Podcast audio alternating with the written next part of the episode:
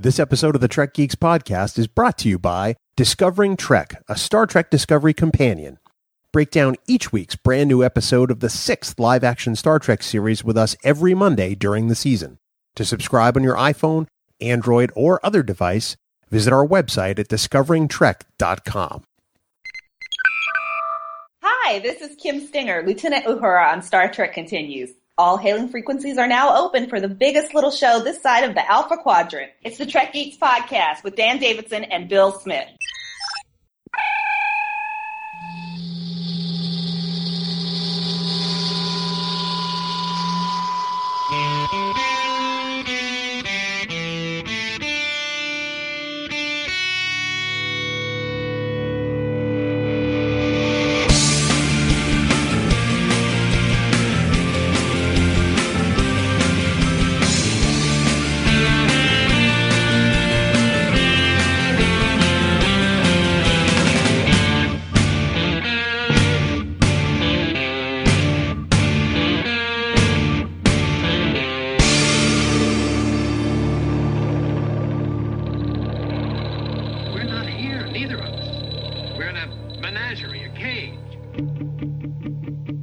Biggest little show this side of the Alpha Quadrant, your independent Star Trek podcast.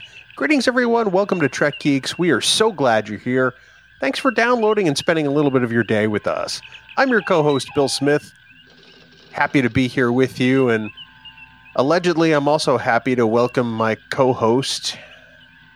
He's a gentleman that I've had to spend the last week with in a, in a moving vehicle traveling to and from our place of employment every single day.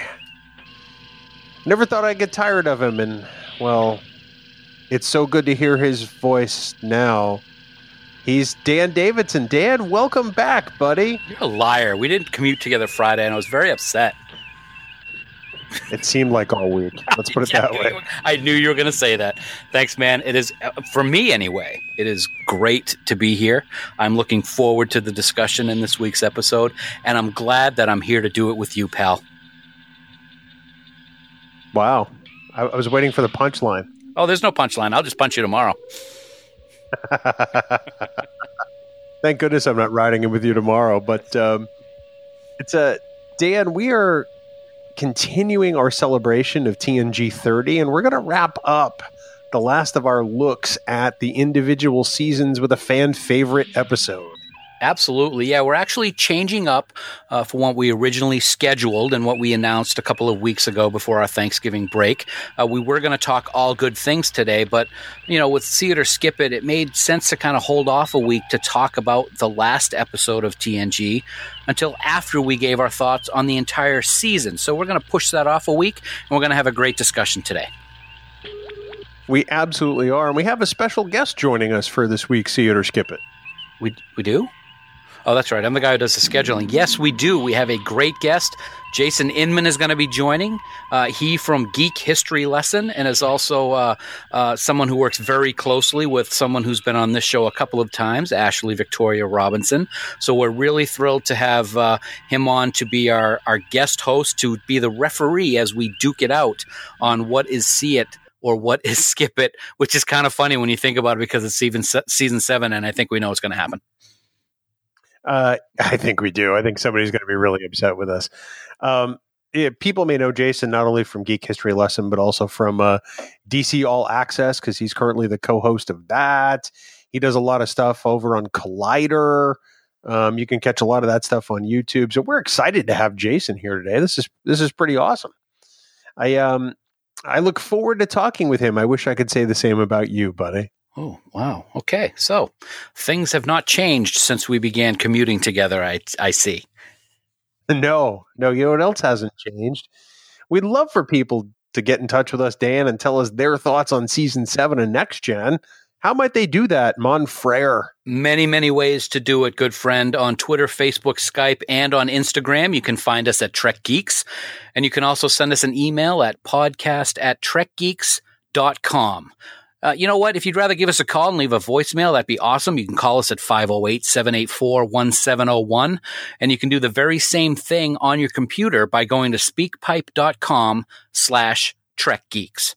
And as always, it's a broken record, but it's it's great to talk about. We have our official Facebook group, Camp Khitomer, over on Facebook. Uh, great discussion going on every single day over there. Uh, head right on over to facebook.com slash groups slash Camp Khitomer, and one of our wonderful admins will let you right in. And if you're lucky, maybe even Bill or I will be the one that will let you into the group. That's always a bonus. But remember, any of these comments or messages you leave in any of these places, maybe you use in a future episode. Back, Bill, back to you. Here, here's the thing that blows my mind. Mm. You can't say the word slipstream, but you could roll through that like you were the FedEx guy. Slipstream, baby. Slipstream. Go on slipstream. Uh, slipstream. Yeah, you can't do it when it counts though. Like That's context. the very important part. Absolutely.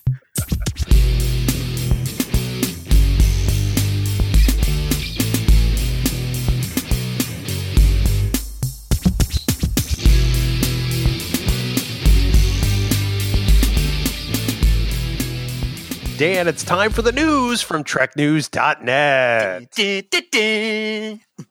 spanning the Alpha Quadrant. For all the news on all the Star Treks, it's TrekNews.net.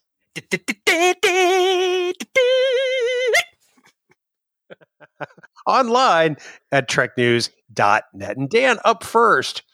Well, you and I were both big supporters of the Deep Space Nine documentary, and it appears there was some news for that production that we were kind of surprised by.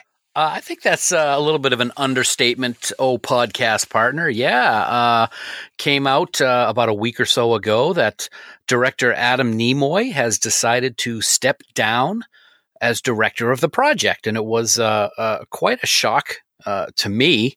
Um, uh, got to meet him out at, at Vegas this past year and congratulated him on on the work that he's done with For the Love of Spock and looking forward to what he's going to be doing here with with what we left behind. But uh, yeah, quite a quite a surprise. I think is uh, an understatement. Like I said, it really is. I mean, yeah, he was brought on after the project had already been announced.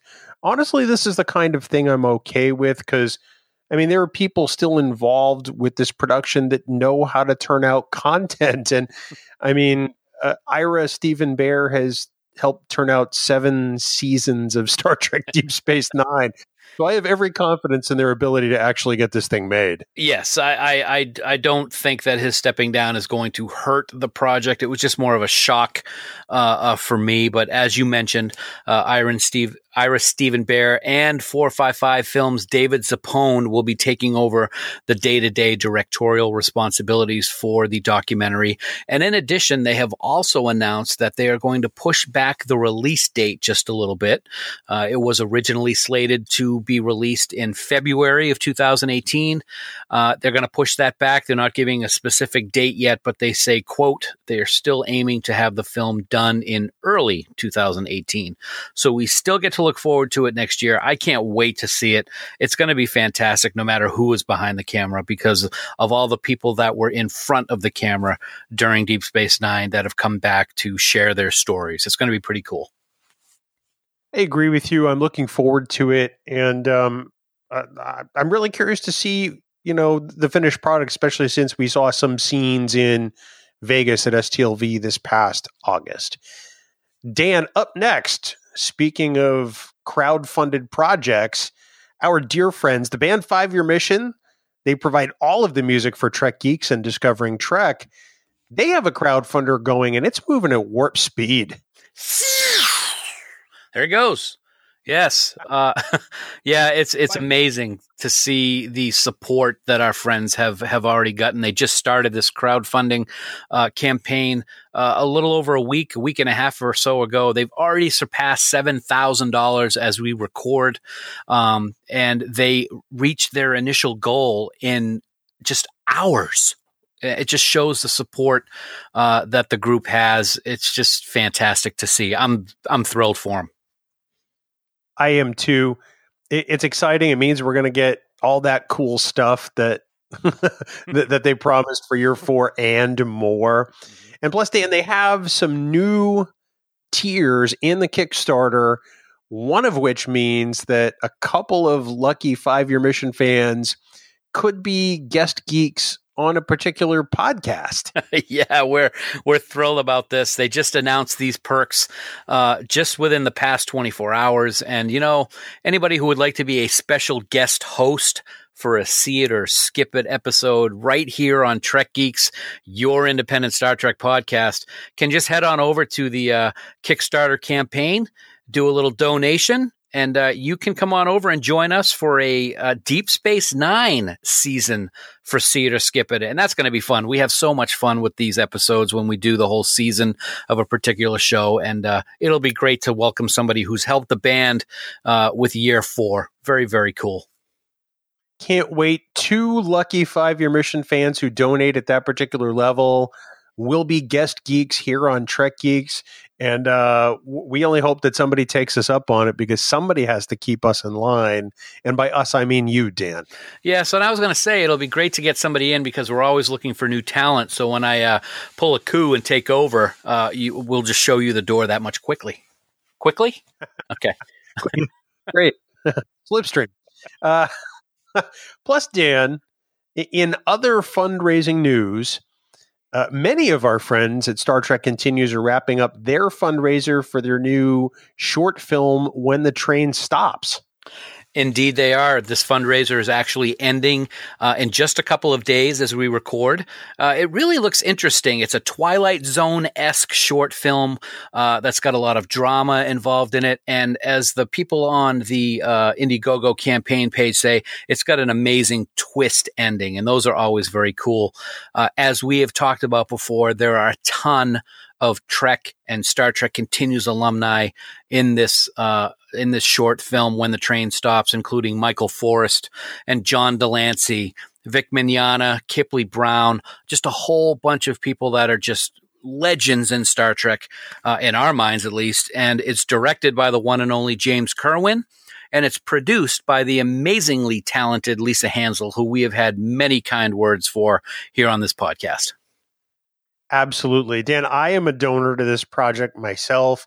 I have no problem putting my money in the hands of people who know how to turn out crowd-funded content. Um, I, am looking forward to the finished product of this film. I think it's going to be fantastic. I'm excited and I can't wait. Uh, we hope everybody checks out their Indiegogo and and finds their way to donate a few dollars before midnight on December 6th, 2017. Um, we'll post a link again on the Trek Geeks page, or if you go to Indiegogo and search for When the Train Stops, you'll find it right away. Uh, Dan, uh, we're not done with news. There is some huge, amazing news from our friends at Fansets, the exclusive sponsors of our other podcast, Discovering Trek, a Star Trek Discovery Companion. Yeah, you know, it is no surprise how much we love these guys. We talk about them all the time. We love having them as our sponsor over on Discovering Trek. Well, they got some big news coming down effective today as this podcast drops on December 5th, all the way through Christmas Eve. Any orders that you place at fansets.com, whether it be Star Trek pins, Harry Potter, DC, whatever you want, put them all in your cart, click that checkout button and enter the code word Trek, all in capital letters, and you're going to get 20% off of the amount of quatloos that you're going to have to pay for all of those pins. 20% from now through Christmas Eve. Uh, I'm sorry, did you say 20%? Oh, you heard me right. I was, I, what do you got? Corn cobs in your ears, son? I said 20%. Yes, sir. I, I'm stunned. You know, Dan, I am holding uh, a whole bunch of, of Fansets pins in my hands, and I'm wishing now that I had waited for the 20% discount. But, uh, you know, it's not just Star Trek. I mean, they've got so many great mm-hmm. properties that they have pins for. They've got, oh, just mentioned a few just a minute ago. Harry Potter. Yeah. My sister said to me tonight, I need some Harry Potter pins that you were showing me before. So I got stuff for her to get for Christmas. Uh, Alien, Firefly, uh, something called Star Trek. They just got so much, and they're always adding more and more. But Bill, you don't know this yet. I've got something else I want to announce to everybody, including you. Really? Are you ready? I just got off the phone with our good buddy Lou from Fansets before we recorded tonight. And he has let me know if you've been, oh, first of all, if you've been listening to Discovering Trek, which I certainly hope you all have been, you know that episodepins.com is the place to go for that special episodic pin collection for season one of Star Trek Discovery. There's a special pin for every single episode. They are gorgeous. And you have to go to that site and sign up to get the whole set. Well, big announcement.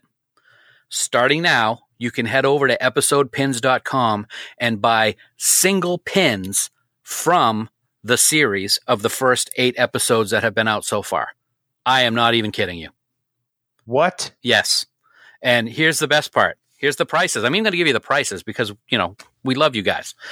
Episode one's pin is huge. It's like almost two inches by three inches. It's it's gigantic. So the episode one pin is twenty dollars by itself.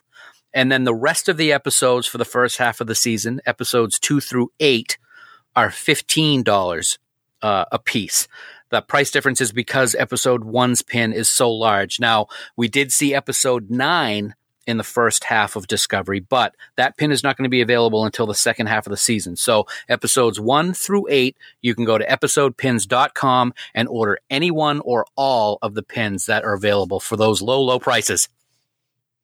You know, I- have these episode pins right here in front of me in my hands. I'm looking at the first nine, which includes the special season pass holder pin that subscribers got if they subscribed Mhm. Uh, early on. And I got to tell you, Dan, these pins are absolutely gorgeous. I'm looking at the first pin for the Vulcan Hello, the first episode of Star Trek Discovery, and it's got Michael Burnham in her EVA suit and the Klingon torchbearer. And you're right, this pin is gargantuan and it's heavy and it is gorgeous, man. I have it right in front of me too, buddy.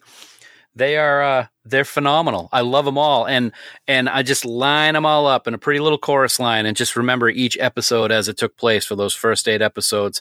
Great pins for a great series, and anybody who did not get in on the subscription can head right on over there and get these pins, and you will not be disappointed. They're such great quality.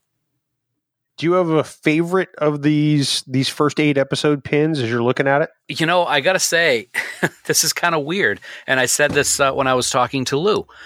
The season pass holder pin may be my favorite. It is gorgeous. I love it. But for episodes, it's kind of hard not to love episode one. Or the Andorian Easter Bunny helmet is pretty good too. I, I do love the episode one pin. I also love the one for episode eight, uh, Si Vis Pacem Para Bellum, because it looks like stained glass. Yes. It's gorgeous. So, yeah, we want everyone to head on over to episodepins.com. Check out these pins. We guarantee you're going to think they're awesome. And uh, I, I, I can't wait for the next set, Dan. I know it's and, it, and it's coming soon. It's only a few weeks away before Discovery starts up, as well as Discovering Trek, and we're looking forward to all the good things that come around when that series picks up again.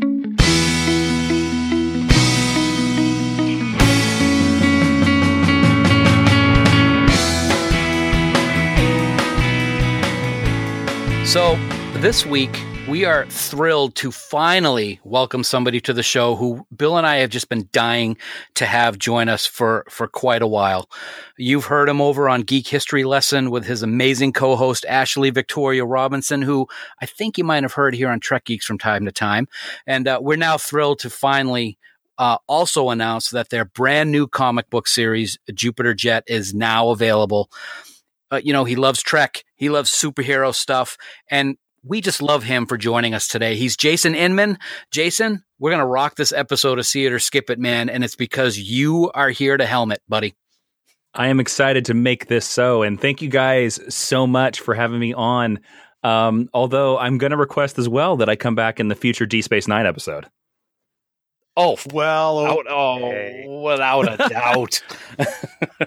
I'm staking my claim right now. So Oh, okay, well, let me do this for you now because we finally get you on the show. Bill, I'm going to step on your executive producer toes a little bit, which I never do. Jason, never. you No. pick the season and we'll have you on for that season. season five, Okay. Done. season five of DS9. All right. It will it will happen. All right. Woo! Well, that was that was easy. Stake, God. stake the claim.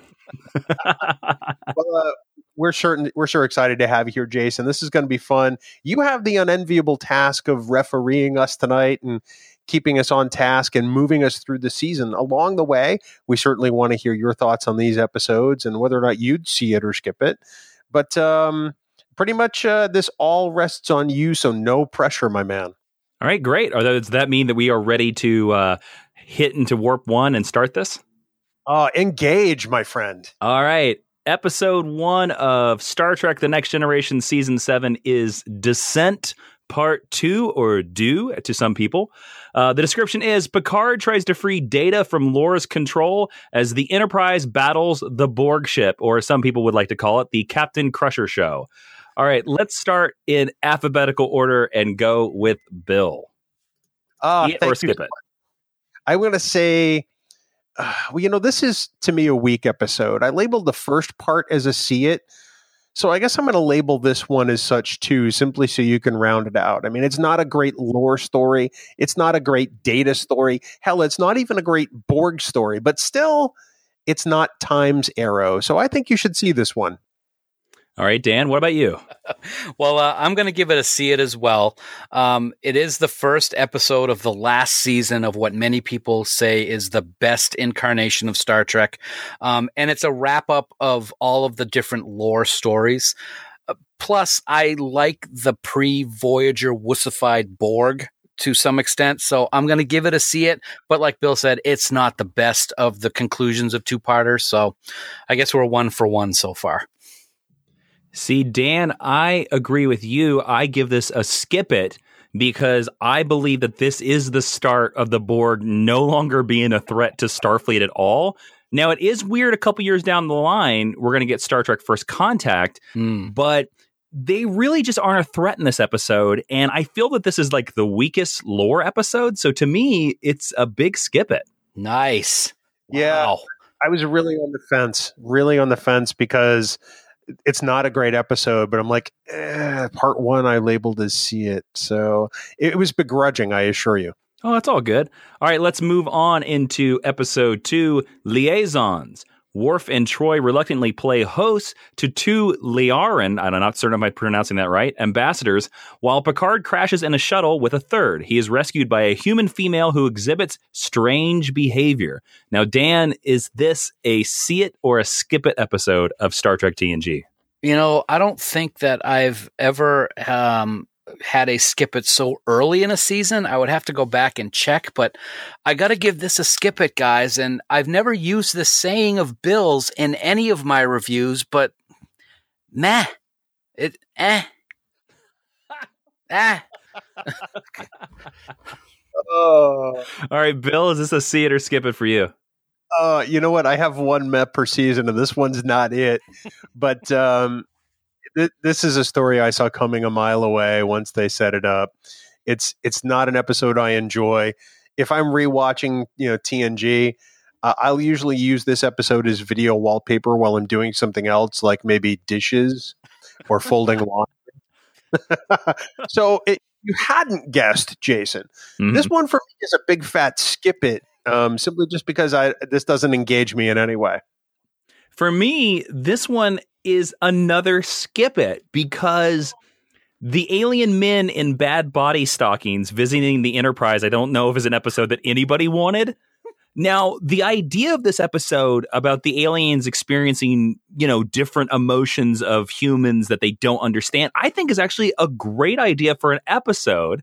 I just think the execution is pretty bad. And Bingo. Again, I, I know your listeners out there might be like, this guy hates Star Trek, but to be honest with you, I tried to rewatch a lot as much of the season as I could before uh, we got to this ep- recorded this episode. And to be honest with you, I was surprised with how many skip-its I gave to this season. So uh, buckle in, everybody. Spoiler alert. Yeah. Yeah, Yeah. I'm giving a, I'm giving a spoiler alert. Like, and I love Star Trek, but wow, I could not believe how many skip-its I gave. Um, you know, I gotta say that I think we found a cosplay idea for the three of us. oh. That's the body stockings from this episode. I'm just I'm throwing it out there. I'm in. wow. in. Uh, you know, another cosplay idea is the next episode that we're going to talk about, Interface. Geordi tries to rescue his mother's starship via a remotely controlled probe. Bill, do you like Geordi LaForge playing with his RC toys? No. Uh, put simply, this is one of Next Gen's worst hours across all seven seasons. It is terrible in every way. Why would they use a, a sensory input suit when they could just use the holodeck? Um, I, I, I don't get it. Uh, it, it's the, the tech. They had better technology on board the ship than putting Geordi in that stupid contraption. Um, so this one, in a huge way, is a skip it. I feel bad because you know Madge Sinclair is in this; she's amazing. Mm-hmm. LeVar Burton is always amazing, but this script is just dreck. It really is. Dan, how about you? Well, I'm kind of stuck here for a second, Jason. You said that you had a cosplay idea based on this episode. So while Bill was talking, I was trying to draw what my cosplay of a big steaming pile of crap would be, and I really couldn't come up with anything really good. Um, It'd just be you on a normal day. wow. Okay. This is this is definitely a skip it for me, guys. I mean, for God's sake, Geordi, you're the chief engineer of the flagship of the Federation, and you really think that's your mother? Come on, man. I mean, it's just it's not it's not good at all. It's one that I have never been a fan of at all.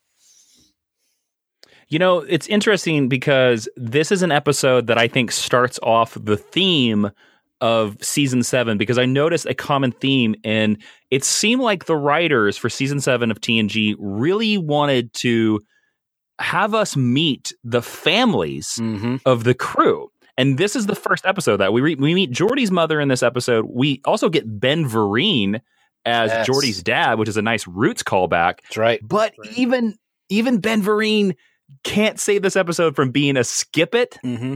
Um, and man, this episode, you're you're exactly right. Geordi is so much smarter than this episode makes him out to be. Yeah. And, uh, It's like Ben Vereen doesn't even want to be there. yeah, yeah, exactly. And um, by the way, All right. everybody, um, Jason, you're 0 for 3 so far.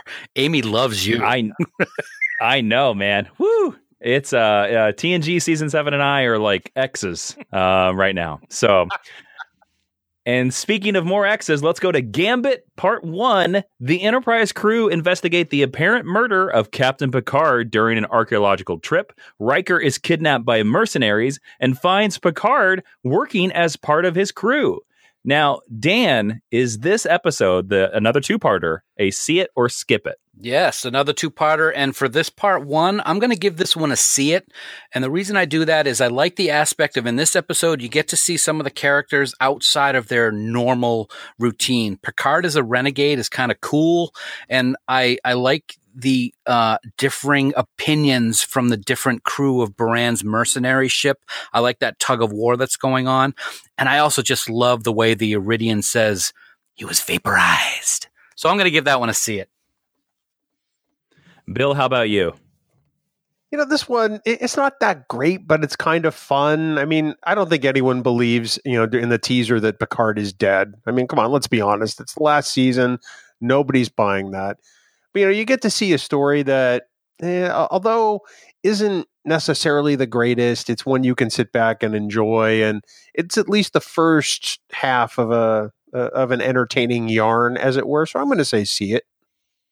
You know, the interesting thing about this is I, I read some research about this, and apparently this is an idea that had been kicking around the TNG offices for quite a while.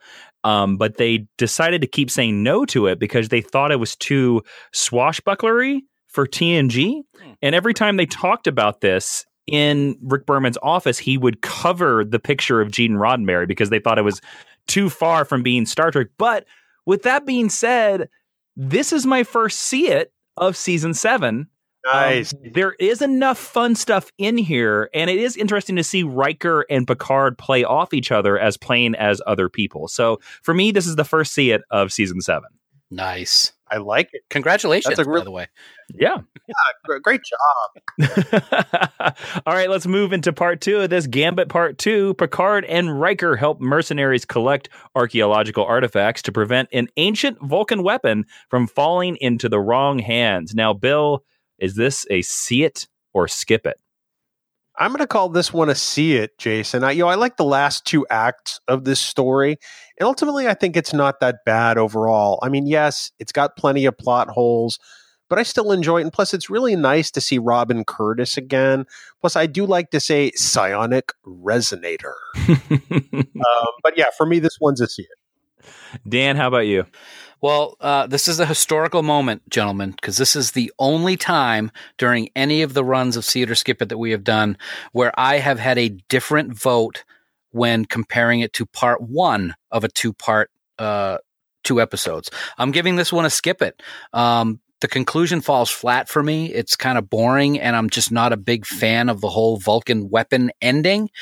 Even the guy who plays Baran, who unfortunately I can't remember his his name in real life, he's a great character actor. I love him in a lot of stuff that I've seen him in. He couldn't save this one for me, so I had to give it a skip it. I have to agree with that. I also give part two a skip it because the reveal that this is some weird Vulcan psionic weapon I thought was kind of a lackluster reveal. And it kind of went away from all the amazing stuff they set up in part one. I think the best thing about this part two episode is Captain Data. I think him being in charge of the Enterprise is so interesting, but still not enough to save the second half of this two parter.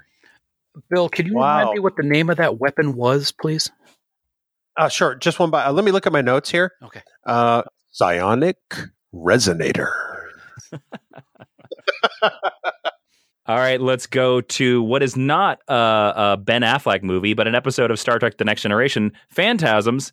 Uh, Data experiences strange dreams while the Enterprise has issues with this renewed warp core. Dan, is this a see it or skip it? Well, I'm just going to say it's an episode where Data is dealing with dreams. And that should pretty much answer the question for you, Jason yeah, it's a skip it. We know that it's an established fact that data dreaming episodes are not usually very good. Uh, so, yeah, a big old goose egg for me on this one. Bill, how about you? Well, first off, I want to say thank the great bird of the galaxy that this is not a Ben Affleck movie because it's probably the only thing I would hate more than this steaming pile. Um, I'm not an Affleck fan, as you might have guessed. I'm just going to throw that out there.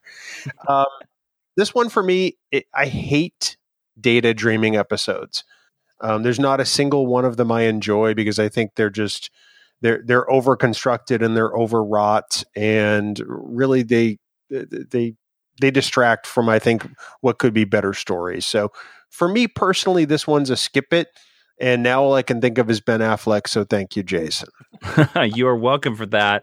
And you're also going to have me disagree with you. Oh. I think this is a see it. Oh. Be- ah.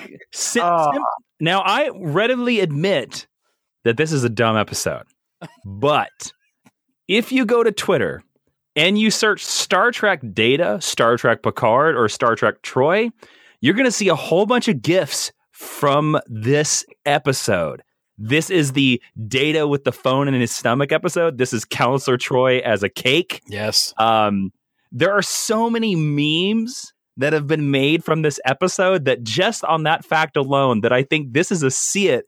That way you understand internet culture better. Oh, kills them. Kills them all. I uh, I'll allow it. So let me get this straight, right. Jason, before we continue. Yep. You're giving this a see it based on the fact that it helps with memes on the internet, right? That is correct. So you understand them. okay. you have to see it at least once so you know what the hell that phone inside a data's stomach is about. oh man. Yeah. I, I blame Affleck still. I'm just I'm still there. Yep. Well, something that has nothing to do with Affleck. Let's go to the episode Dark Page. A psychic breakdown puts Lwaxana Troi in a coma, and Deanna works to save her life. Bill, is this a see it or skip it? For me, this one is a skip it. And I know there are a lot of people who like this episode a great deal. I I guess I understand on some level, but I think it's painfully slow. This would have been nice texture to give Lwaxana earlier in the series, but it's empty. It really is. And I don't feel invested in the slightest. Honestly, we get a better Lwaxana Troi treatment in Deep Space Nine when she's stuck in the turbo lift with Odo. I think it provides much better texture around Lwaxana and who she is as a person. So this episode, um, uh, skip it and the song that goes on too long between Troi and her dad. Dan, is this a see it or skip it for you? Well, it is it is a skip it. I think I rated it as one of my bottom ten TNG episodes when we had that uh, uh, Trek Geeks uh, episode a while back. You know, it, it would have been. It's it's nice. We talked about it a little bit at the beginning here. We're starting to meet family members uh, of the crew, and we're finally meeting Deanna, who Deanna's sister, who by the way is dead. Um, you know, this to me, and I hate to say this because it's it just seems sacrilegious with Star Trek this was Majel's poorest performance for me as Lwaxana Troi. Even though she was emotional in this episode, it was emotionless to me in the way that it was brought about. So it's very difficult for me to watch this episode for a myriad of reasons, and that it's it's it's um it's just a poor story. We're seeing things that it's like, okay, this has never been talked about before, and then for me, Majel's performance just really it it kind of hurt to watch this episode with her.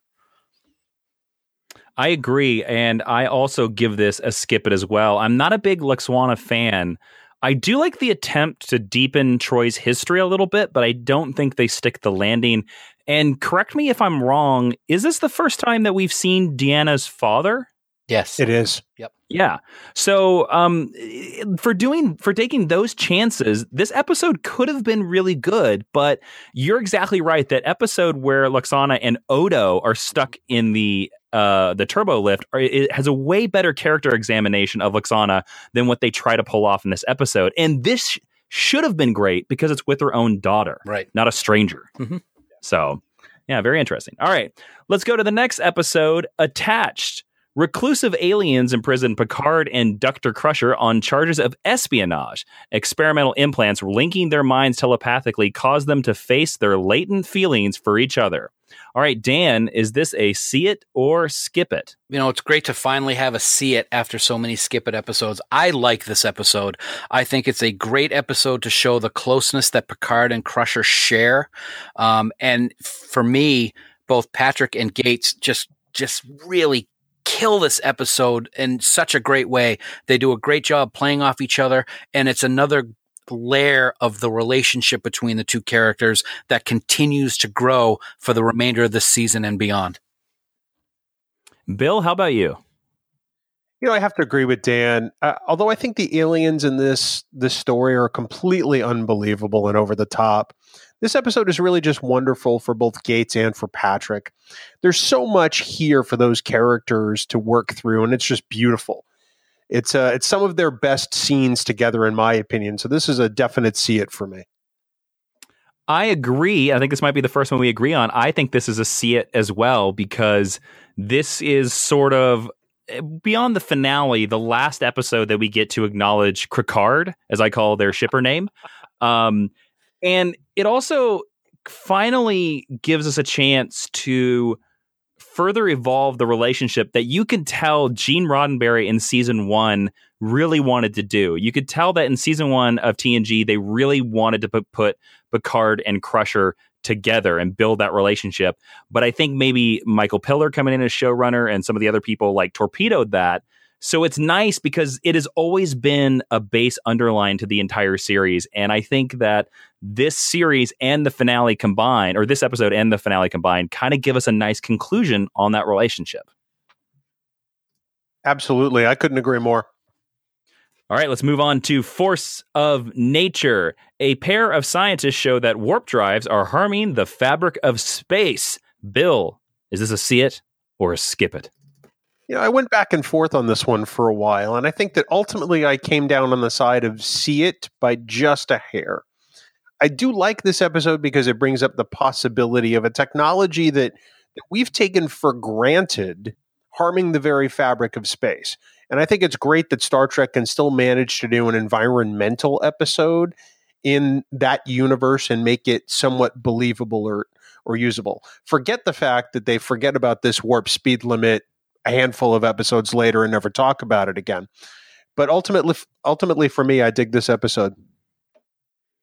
All right, let's go with uh, uh, let's go with Dan. Excuse me. It's funny, Bill. That's his name. You, you talked about how Star Trek, you know, took a a, a topic of the time for environment episode and, and made it into a Star Trek uh, theme, and I like that. But for me, this is a skip it episode. I just think that the story that you know s- speeds higher than warp five are all of a sudden causing issues with the fabric of space. I just think that's a stupid plot line. For me, they should have just called the episode Force of Bill if that's what they were going to do. So I, it's a skip it for me. I agree um, with you, Bill. Um, this was a tough one to put down. And I actually, this was one of the ones that I made sure I rewatched because I remember having fond feelings of this episode, liking it. But on the rewatch, I kind of think it's purposeless. And I think the reason why it's purposeless is because none of the other series enforce this rule. And Voyager does the thing, of course, where the nacelles go up, and that's how they get around it. But basically, after this episode, except for a couple more times, this whole speed limit is forgotten. Yep. And so this episode is basically meaningless, and that to me is why it is a skip it. You know what I find interesting, guys, and you you you touched on a little bit, Jason, is a couple of episodes later, some admiral in an episode goes, "Oh, and you're authorized to go faster than the imposed warp five speed limit." It's like, oh, okay. Even though that we know that the fabric of space is being destroyed and people are dying, it's okay. It just is lame to me. Mm-hmm. Uh, yeah, yeah, you get the point of what they were going for, but again, it's like, well, I don't know if you should have picked the warp drive to do it. Maybe the idea should have been based around the transporter. Mhm. Yeah. Or something like that. You know, like if you would have forced these Starfleet ships to be like, you got to go back to using shuttles. Yeah. Oh, that would have You been know. interesting. Yeah. Um, so I don't know. Uh, and there's plenty of ways that we could rewrite an episode that aired 30 years ago. But let's move on into Inheritance. Data encounters a woman claiming to be his mother. Now, Dan, is this a see it or a skip it? You know, uh, a lot of the episodes that focus in on data are usually done very well. There are a couple out there that aren't great, especially when he's dreaming. But for this one, I liked it. I gave this one a see it. I actually, instead of like it, I love this episode. I really do. Um, it's a great dilemma for Data at the end as to whether um, she should be told that she's an android or just allow her to live out the rest of her life enjoying being, quote, human. So I like it. I gave it a see it. Bill, how about you? You know, there's usually one episode a season where people are stunned that I give it the rating I do, and this one could be it for me. I really don't enjoy this episode, and I don't believe at all the dilemma that Data is faced with in the slightest. It seems thoroughly unbelievable to me, and honestly, it seems like they were just trying to find another episode to jam a new family member into. So for me, this one is a skip it. Um, Dan, I get why you like it, but I just it doesn't work for me at all. You know what's funny is I never even thought of the fact that we're we're getting another family member. That's funny. I never thought of that. Yep. See, it's con- it's continuing the theme Yeah. of family, which seems to be season seven. Uh, for me, this is a see it. I like most of the learn more history about data episodes that they do. I really liked it when uh, Noonien Soong came back a couple seasons ago. Um, I like this episode. I even like the episode where it's the woman whose son was on the colony with the crystalline entity. I thought that was a great episode. So this one fits in even more, and it kind of makes Noonien Soong a little bit creepier that he built a robot about his wife. But I can let that pass because I do think it's a solid episode, and I would say see it. Nice. Well, that's fair. I, you know, I, every now and then uh, I get one wrong according to Vox Populi, and I get it. So, um, you know, it's just uh, we all have Your our. T- opinion is your opinion is never wrong. Don't don't worry about the rest of the people. it's Dan. All right. Let's Wow. be honest. Let's go to episode 11 Parallels. Worf finds himself randomly shifting between alternate realities. Bill, are you going to alternate towards a see it or a skip it for this one? You know, I have a great story about this episode. The uh, the weekend it premiered, I was driving across country with my father in a van, moving back from Denver, Colorado, back to New Hampshire. And we stopped at a motel one night, and this was on. And he watched it for about ten minutes, and the only thing he said about it was, "The hell is this crap?" Personally, I thought it was a great episode, and I love the various alternate timelines we see Worf in. I think this episode is a lot of fun. So uh, for me, it's a definite see it. if not for the reason that my dad thought it was terrible. Dan, how about you? Well, this is one of my favorite episodes. Uh, disheveled Riker looks like Bill on his best day. So the I just think it's great, and the idea of 285,000 enterprises all in one area is really cool. Even though that would fill up a great deal more of space than we see, and and also this starts the whole Worf Troi romance thread, which although isn't great, it does have some funny and touching moments later on in the series. This is a definite see it for me. I agree. This is a definite seri- a see it as well. I think that this is one of the episodes of the entire series that I actually tend to come back to. And it's interesting because it does something that a lot of Star Trek episodes don't do in the idea that Star Trek Beyond the Mirror Universe doesn't really touch on parallel realities or the multiverse. And this episode dives deep, deep, deep into. I mean, even even the scene where he Worf is eating his birthday cake and it was chocolate, and then he starts eating it, and suddenly it's a different flavor. Like even those little touches, I think, make this a really good episode. And Worf was the most interesting choice to lead this story, so it's a definite see it. I agree, hands down. I think that this episode doesn't really work as well with any other character, honestly. All right, let's move to episode 12, or as some other people would call it, the Enterprise finale, the Pegasus. Riker's former captain boards the Enterprise to retrieve the USS Pegasus. Picard investigates the circumstances of its loss and finds that there has been a cover up. Picard also turns on his monitor to see that Riker is spending so much time in the holodeck watching an old. Oh, I'm sorry, that's the wrong finale. Uh, Dan, is this a see it or skip it? Very good. I was actually going to touch upon that, but now I don't have to. Um, th- uh, oh my God, this is a see it in every way, shape, or form. This is simply one of the best episodes of Next Generation. Uh, the story is amazing. The acting is just uh, unbelievable. It's a fantastic Riker story that Frakes just nails. And what else needs to be said about Terry O'Quinn? It is just so great. Yes. I love this episode. Definitely a see it. Bill, how about you? I, I agree entirely. This episode is essential next gen to say the least. It's one of my favorite episodes, hands down. And honestly, it's one of Frakes' best turns as Riker because he actually gets something to do and chew on here other than just walk around corners with one shoulder in the air. So uh, definitely, this episode is is awesome.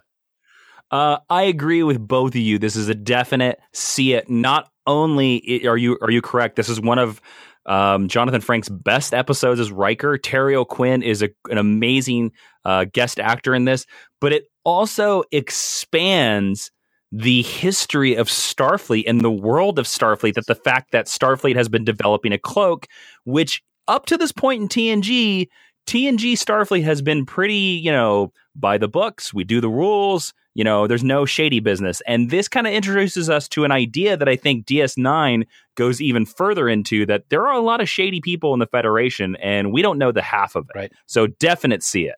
Awesome. Uh, without a doubt. Hey Jason, before we get on to the next thing, I just want to let you know as as what we talked about in season 7 at the very beginning of this and how like, you know, uh, some things may not go that well. You've had 5 see it's in a row, my friend. Five see it. Five see it's in Yeah, a row. in a row. Throwing that out there. Oh, I, I thought I'd give a skip it to Force of Nature. Uh Force of Nature. Uh you gave that a see it. Yeah, you gave that a see it, my Yeah. friend. I was pretty certain I said skip it. Oh. All right. Maybe I'm wrong. Uh, we'll I'm go looking, back I'm and rewind the audio tape at some point. I don't care at this point. Uh, but but let's just move on. Uh, let's go to episode 13. Homeward, Worf's human foster brother violates the Prime Directive to save a doomed primitive race. All right, Bill, is this a see it or a skip it? You know, this is not your standard holodeck gone wrong episode, and I think it tells a good enough story. I like that we get a different dimension to Worf. Ah, see what I did there? And what- Mm. Wait, he's got a brother? Hey, we have never had a surprise family member in Star Trek ever. Come on. This one's a see it for me, gents. Uh, let's go to Dan. All right. Well, this is a see it for me. And this was the one episode per season that I was originally going to have as a skip it. And I was going to do that because I simply didn't remember it very much. And then I listened to our good friends over at Mission Log, uh, Champion and the Computer, and I rewatched it and I loved it. Uh, Sorvino does a great job in this role, and it shows how different the importance of the prime directive can be between different people. And not to sound hypocritical, just like Bill touched on, I did, uh, excuse me, I don't like the fact that we find out in the middle of season seven that Warp has Worf has a step brother, another one of these family members. They did this way too much in this season. Um, but even with that being said, I loved the story. Yeah, and I agree with that. This is another of our episodes where we're introducing another element of family. Like again, uh, for me, this is a see it as well. Um, I like Paul Sorvino. He's really good. And this is, I think, the first episode in TNG history where Michael Dorn is not wearing Yep. the uh, Worf makeup. So this is an episode that is built around, for me, something that shouldn't work, but for some reason, it really pulls it off. Quick trivia for you. Um, Worf's stepbrother, also raised by Sarek. Little known fact. Oh, interesting. Interesting. No, Does he also know Vulcan Kung Fu? Uh, he must. He's got Okay. to, man. All right. Uh, episode 14, Sub Rosa, Dr. Crusher attends her grandmother's funeral and takes on an unusual family tradition. Unusual such an interesting descriptor of this episode. Let's start with Dan. Ugh. Uh, yeah. Ghosts, candles, horrible sets. You know, it, it just amazes me that Jeri Taylor wrote this. Brannon Braga did the teleplay and Jonathan Frakes directed it because this episode sucks. It is easily one of the bottom episodes of TNG, if not all of Trek for me. I know uh, somebody out there, it's their favorite, and I totally respect that opinion. For me, this is just drivel. It's awful. Skip it. All right, let's go with Bill. It's a shame you have no strong feelings there, Dan. um, I, uh, with apologies to Robert Reyes, this episode is an embarrassment on all fronts, and that's really completely surprising considering all the talent that Dan just read off there. Plus, the story is really disturbing. I mean, let's face it, Beverly and all of the women in her family were sexually assaulted by Space Ghost. Ew. That's what this episode comes down to. And the colony is purposely designed like 19th century Europe or whatever. No, no, this is one of the worst hours of Star Trek ever produced. And other than that, I have no strong feelings on the matter, Jason. Uh, I agree with everything you say. This is a definite skip it. Um, I I was ready to call this as the worst episode of TNG ever, but I think there's an episode that's upcoming that might steal the title away from this episode. Oh, Um, but this is an episode where zombie Grandma Crusher shows up. I can't. This is this is Spock's brain bash. Oh, dude, This is you just hit a nerve. This is such a skip it. This is such a skip it. I love Spock's brain. All right. I know. I love Oh, Spock's Brain too. That's uh, you're both crazy. uh, hey, it's not. It's not. Uh, and the children shall lead. Let's put it that way. All right, let's move on into episode 15 Lower Decks. Junior officers buck for promotion as one of them is assigned the dangerous task of helping a Cardassian spy. Bill, do you want to see or skip the lower decks? Oh, I want to see the hell out of this one. I love this episode because it's different and we get to see our bridge crew from a completely different perspective. It's a decent story, and I like that Sito gets some redemption here after the whole Starfleet Academy incident. I, uh, it's fun for me. I remember when I watched this, you know, the first time it premiered, and I was like, "Oh, that was really cool. They should do that more." But uh, yeah, I love this episode. It's a see it. All right, let's go with Dan. Yes, uh, I agree with what Bill said. This is definitely a see it for me. But what's funny is, at one time, I would not have given this a see it.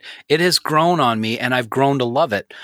Uh, for me now, as I look at it, it's a great way to show that there are more than just seven people on this starship that we see week in and week out. They all deal with the same concerns and stress and everyday life that all the senior officers deal with. And like Bill said, I loved seeing Sito Jaxa again. And from what I understand, she was originally going to be a character on Deep Space Nine, and I would have loved to see that happen. It's unfortunate that she uh, met her end in this episode, but it is a great episode. Definitely a see it.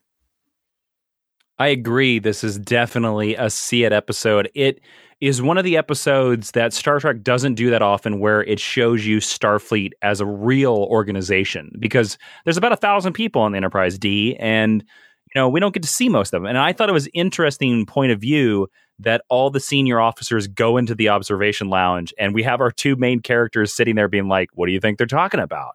Um, which would happen all the time. And I remember uh, the Bajoran woman you're talking about. She was they were thinking about bringing her back to D Space Nine, but they thought that if they did that, it would lessen the impact of this episode, yeah. which I think yeah. was the stronger choice to make, mm-hmm. and that's why this is definitely a see it. Yeah, I have to agree with you there. I I love everything about this episode. I wish that they had done this more from the beginning of the series, honestly. Yes, it, you know, it actually it would have been an interesting character arc to like meet some of these characters in season one and see how they grow over seven years. Like who gets promoted, who just leaves, stuff like that. Yeah, I agree. All right, let's go to episode 16 Thine Own Self. Data loses his memory after retrieving radioactive fragments on a planet's surface and endangers the humanoid settlement he encounters, while Deanna studies to become a bridge officer. Dan is this a see it or skip it? Well, this is a definite see it for me. In my opinion, this is one of the best data episodes of the entire series. Uh, it's another great job by Brent Spiner. And I think it's just absolutely hilarious to listen to the village doctor explain things from her perspective about sickness and nature and how things are, are created. It's just amazing to see how uh, civilizations have these differing opinions when they are less technologically advanced. And I just think the episode is brilliant. It's a definite see it for me. Bill, how about you? You know, leave it to Star Trek to take an amnesia episode, which was a, a trope all throughout 70s television, and elevate it to a level that makes it really interesting. I think this is one of the best episodes of the season uh, plus, Deanna gets a promotion. That's pretty cool. How often do you see a female character on Star Trek have that happen? Mm-hmm. So this one for me is a definite see it. I uh, I love this episode.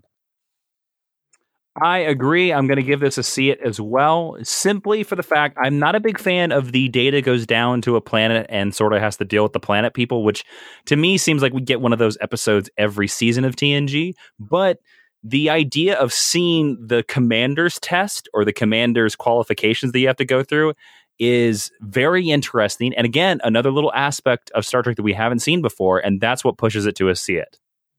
Yeah, I think that that's really the B story was really strong in this episode, and that's that's really kind of a, a change from the rest of season seven. yeah, exactly, exactly. All right, let's go to episode seventeen, masks. The Enterprise finds an ancient library that recreates its civilization by taking possession of data and transforming the ship. Bill, are you going to give us a see it or a skip it? Well, gentlemen, the time has arrived. We're ready for uh, an event that occurs once a see it or skip it episode, and here it is. Meh.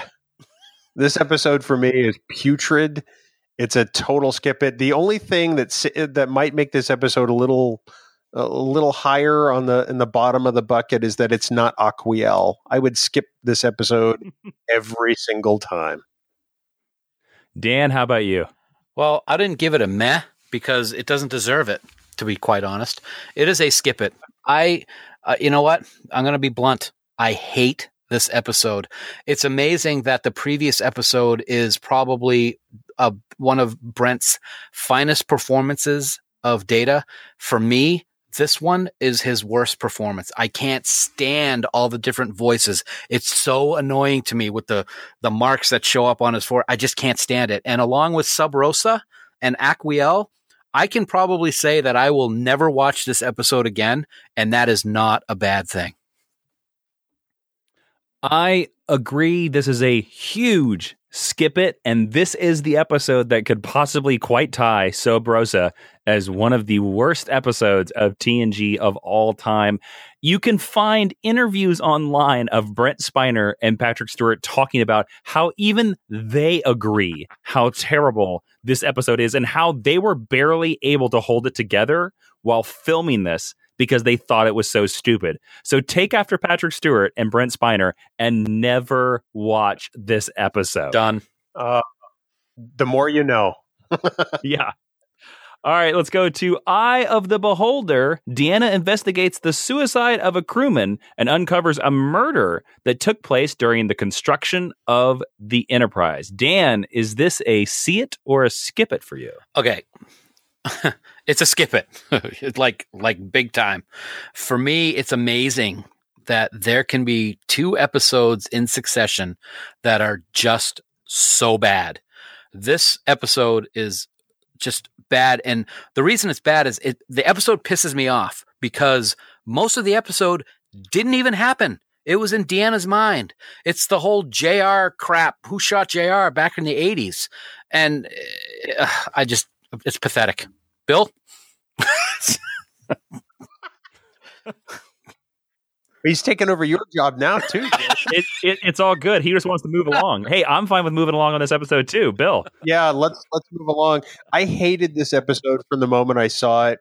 It's uninteresting, and there are so many better ways to have a murder mystery in Star Trek. And the conclusion here is just terrible. This is 48 minutes of your life you're not going to get back. So if you had not guessed, this one is definitely a skip it for me. I agree. This is totally a skip it. And yeah, I mean, it, it's so interesting because literally two episodes ago, we had a great Deanna episode. And two episodes later, we just sink Deanna. Like she just became a bridge crew member. And now she gets one of the worst episodes that she's ever had. And I just find that shocking. I, yeah, there's nothing about this episode that's redeeming. I feel bad for everybody that had to be in it. well, let's move on into Genesis. A routine medical treatment inadvertently creates a virus that begins to de evolve the Enterprise crew while Picard and Data are on an away mission. Bill, are you going to see or skip this episode?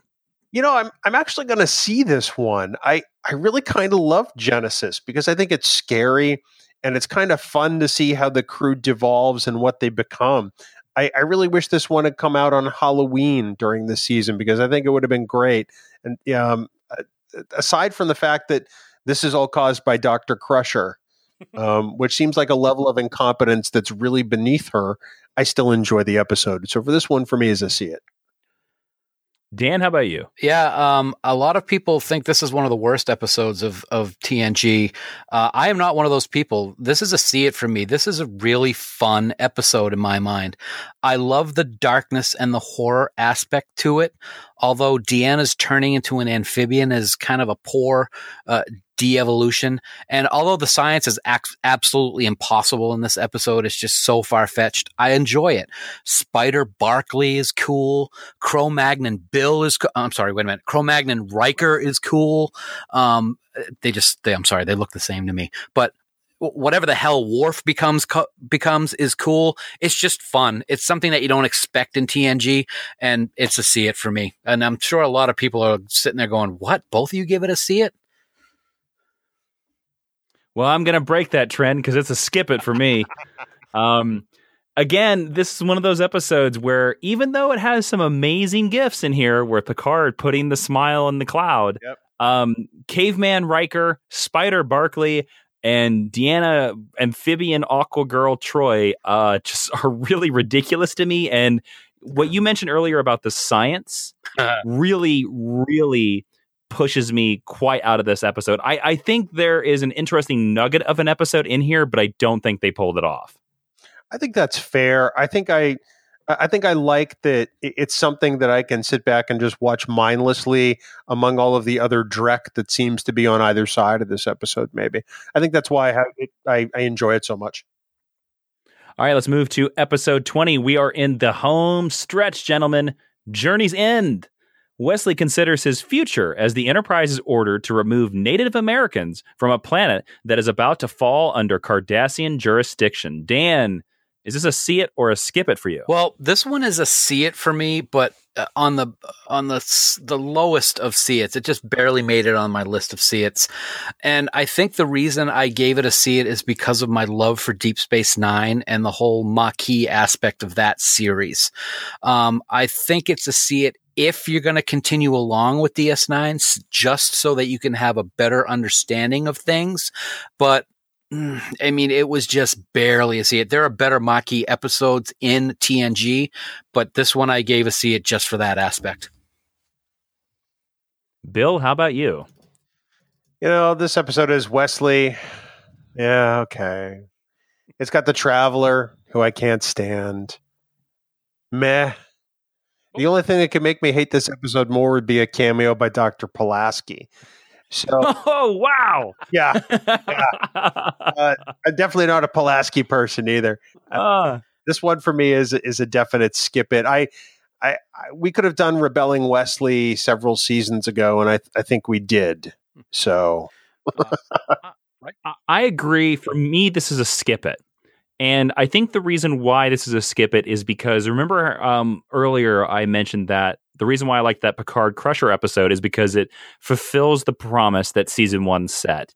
And Wesley, to me, this episode seems like the writers were sitting around the writing room and the writers' room, and we're like, "Oh crap, we have six more episodes to go, and we and Wesley's not going to be in the finale. What do we do?"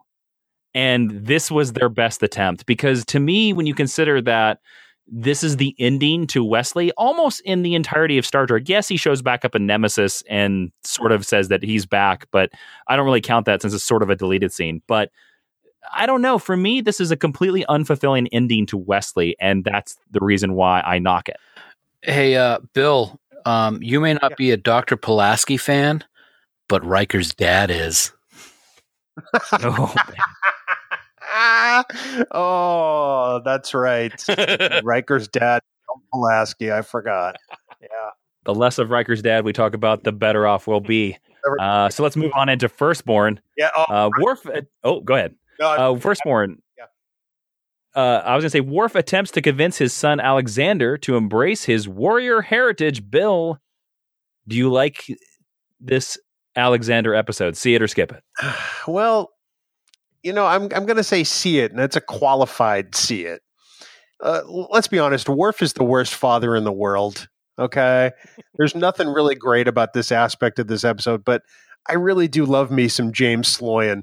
He's one of the best guest stars in Trek history, and for me personally, this episode is worth it for him alone. The story is crap. Let's be honest, but Sloyan just has such presence whenever he's in Star Trek. So whether it's Dr. Mora or the Romulan defector, or in this case, Alexander from the future, I have to watch it. So I'm going to call this one a see it.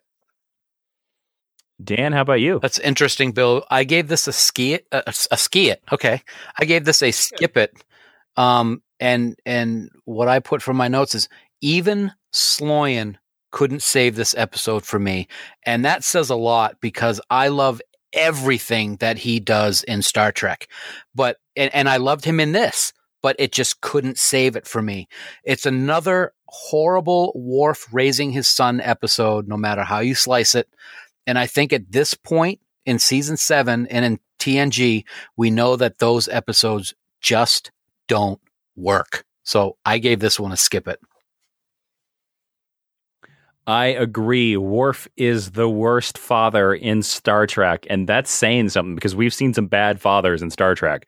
Um, I also want to bring up this is the reason this is a skip it for me is are there any good Alexander episodes? I I like the idea of Alexander, but I don't. Besides maybe the wedding of Worf, is there a good Alexander? I would have to say one, but it's not really an Alexander episode. I love Fistful of Datas, and that's got Alexander I love that one in too. it, but it's not an Alexander episode. So All right, so there's maybe one, but this is uh this is a definite skip it for me. Um, I do think it's interesting that actor you told me about that plays the older Alexander. I didn't realize that's that that was Dr. Moira. I didn't realize that was him. yeah, Yeah. He's, he's awesome. I love James Sloyan. All right, let's move on into Bloodlines, not the DC Comics storyline, the TNG episode. DaiMon Bok returns to exact revenge on Picard by trying to kill the son Picard never knew he had. Dan, does it see it or skip it? You know, unless it's on Deep Space Nine or unless it's acquisition on Enterprise, any stories with the Ferengi usually aren't that good. And this is no different. This is a skip it for me. While I like the idea of DaiMon Bok returning, who we saw in season one, um, for me, the fact that it wasn't the same actor really got under my skin. And the whole Picard has a son thing was almost as obvious as it not being Geordi's mother in Interface. It just, it, Picard's not that stupid. Um, and in this episode, he kind of seemed to be, even though they quote unquote proved that the DNA was the same. It's just, it's no, come on. It's kind of a weak, a weak, uh, a weak leap of faith here. So it's a skip it for me. Bill, is this a see it or skip it for you? Uh, I'm skipping this one hands down. You know, the thing that annoys me the most about this episode is that they put it in TNG's final season. This seems like a season two episode to me at best. We're four episodes away from the very end of this series, and we get this. Uh, it's just it frustrates me. This is absolutely a see, uh, sorry, a skip it for me in every way. This is as well as skip it for me for the simple reason of did we ever need to see DaiMon Bok again? No. I mean, honestly, and I looked up some information about this episode, and apparently, this episode com- happened because the writers went to Patrick Stewart a couple episodes ago and was like, "Is there anything that you want to do before we end the series?" Wow. And Patrick Stewart apparently was the one that was like, "You know what? We never resolved DaiMon Bok from season one." So you can blame Patrick Stewart for this really bad episode of Star Trek TNG. I thought it had been resolved. I didn't miss it. No, I don't think anybody was like, "Hmm, that DaiMon Bok storyline." Hmm, hmm, hmm. yeah, nail biter. All right, let's go to emergence. The Enterprise becomes an emergence intelligence. It is discovered that the ship is creating a new life form via the holodeck characters. Bill, is this train episode a see it or skip it for you? I want to jump off this train in the worst way. I'm going to use this word yet again for this episode because it deserves it. And here it comes. Meh. Whoa. This is almost as bad as the data dreaming episodes. And this is another one that annoys me, quite frankly, because there is so little TNG left at this point. Um, this episode seems like pillar filler, and and that's really all I can say about it. That's good, pillar filler. I like that. Dan, is this a see it or skip it for Well, all I got to say is all aboard the stupid episode train. Uh, this is a pointless waste of an hour to me. Uh, and like Bill just said, there's there's only a couple episodes left, and you're going to give us this when you're wrapping up such an amazing series. This was awful. It was pointless. It had no no repercussions down the line. It just was a complete waste of time. So it is a definite skip it for me.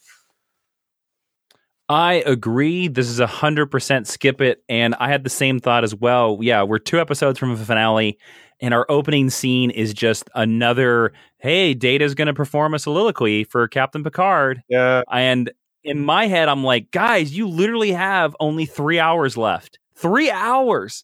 Don't do this. And it's an interesting idea. But again, they decide you can tell that they're saving their budget for the finale because they shoot on the Paramount City lot, and then every other scene is either on the Enterprise or the train. Yeah. And so it's almost a bottle episode. So definite, definite skip it for me.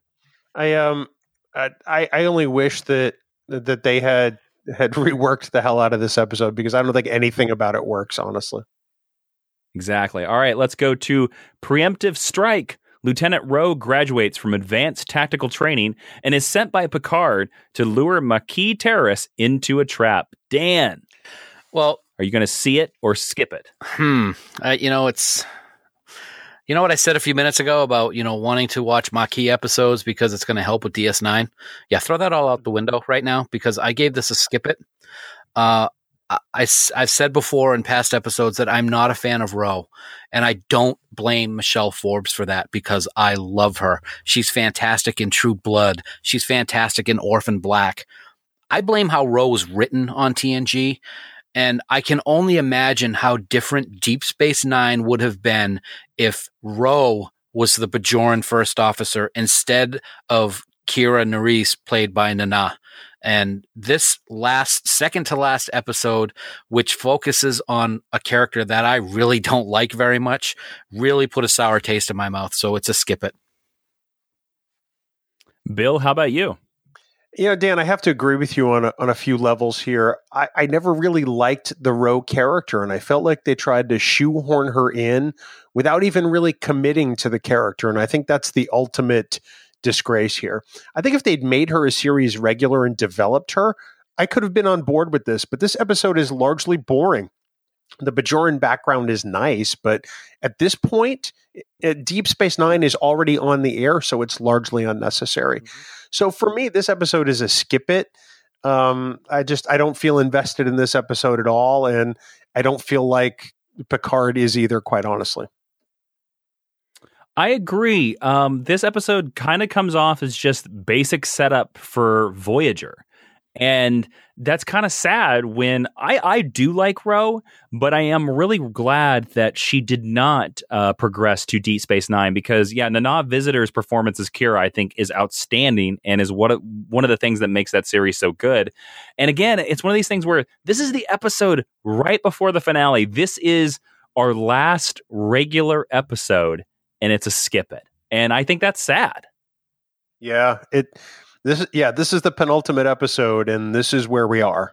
Um yeah. All right, well let's go to the final episode of Star Trek the Next Generation. All good things. Picard finds himself being transported between three time periods thanks to Q, with a space time distortion that threatens to destroy reality growing larger in the past and smaller in the future.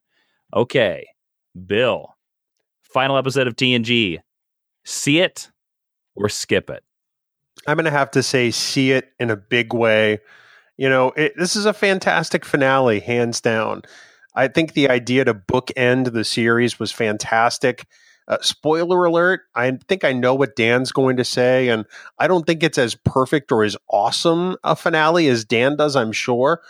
But I'm I'm glad that TNG got to do something that the original series never had the chance to do and finish the series out. Patrick Stewart is a tour de force in this episode. Uh, I can't say enough good things about it. For me, this is a definite see it. Dan, see it or skip it? Well, as Bill alluded to, I am going to give this one a see it. Um, for me, quite possibly, this is the best series ending episode in television history, and I hold it miles above what many consider to be the best finale of MASH. Um, this, for me, this episode is perfectly acted. It's perfectly executed.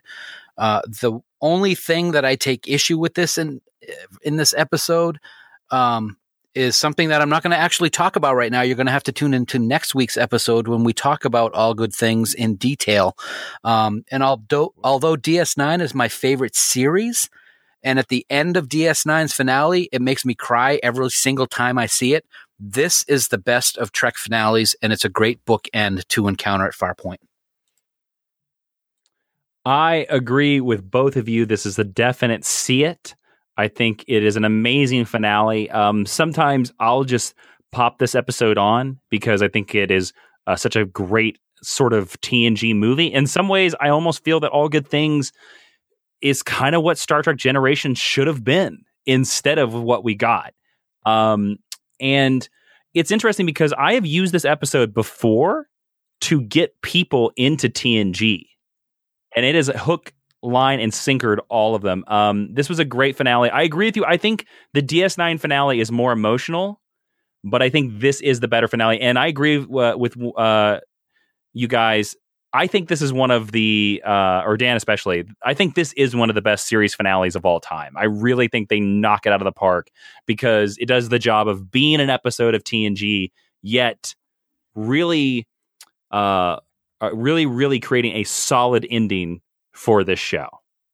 So there you go. Those are all of the see it or skip it's of TNG Wow. season seven. Jason, you conducted us through that like a pro. It's almost like you've hosted a podcast or a, a YouTube show or something like that. Um, I'm pushing it. I'm pushing us through, man. I'm pushing that train. you, you really are. Let's talk percentages for a second. Dan, what were your percentages for season seven? Well, just to let everybody know how we did the percentages, we, I actually did the percentage on this based on 26 episodes. Even though All Good Things is one episode originally, they do break it down into two parts nowadays. So I took that as two episodes. So out of the 26 episodes, I had a measly 12 as see its for a unimpressive 46.15% see it. And that is the lowest by far, I think, that I've ever had with TNG. I think it is. Before I give my percentage, Jason, would you like to hear yours? Uh, yes, I would love to hear it. I was just about to ask you, gentlemen, because I was like, I didn't, I didn't do the math. Oh, we handle all the math on this program, which is Oh, great. amazing because neither of us are very bright. Um, you had 11 see its for a whopping 42.31% on the season. So 11 out of 26, my friend. All right. Now, I it's interesting for me because uh, last season I was 13 for 26. The season before I was 17 for 26.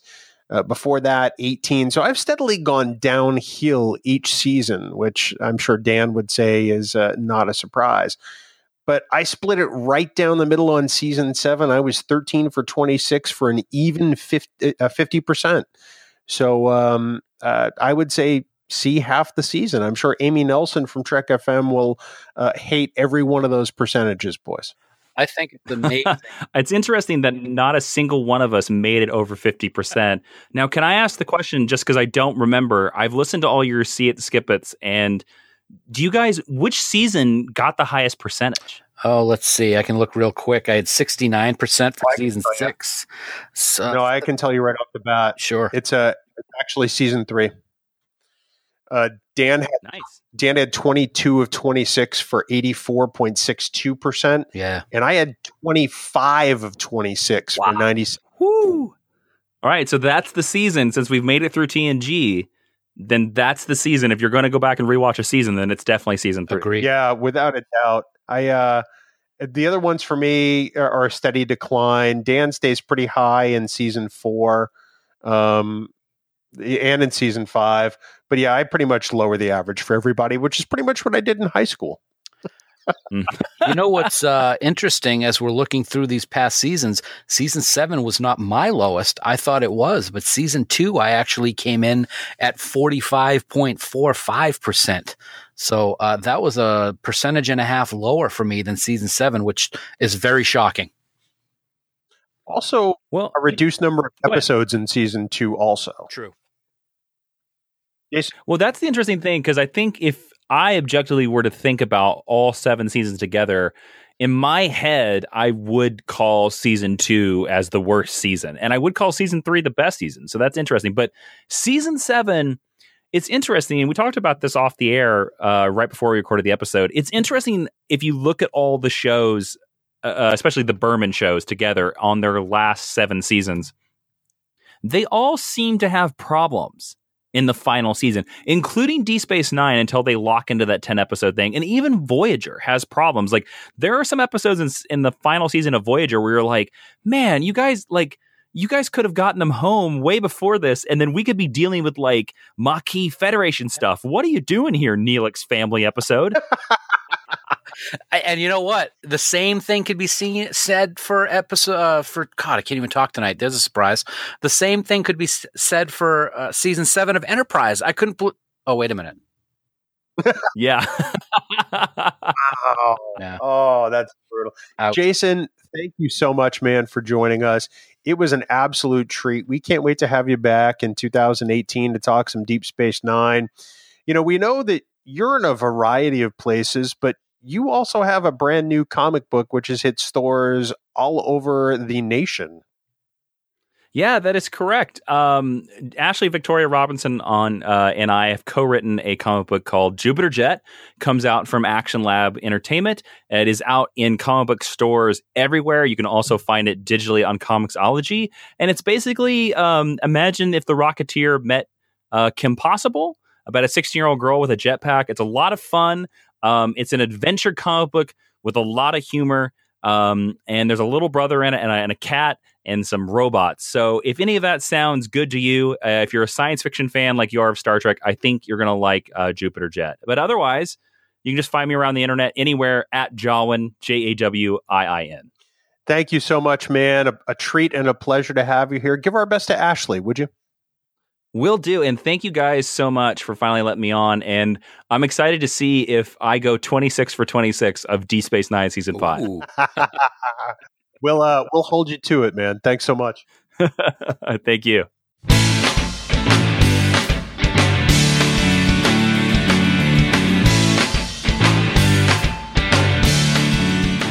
Dan, huge thanks to Jason for coming on and uh, and reining in the chaos for this particular episode. He was amazing. He was. What a consummate professional.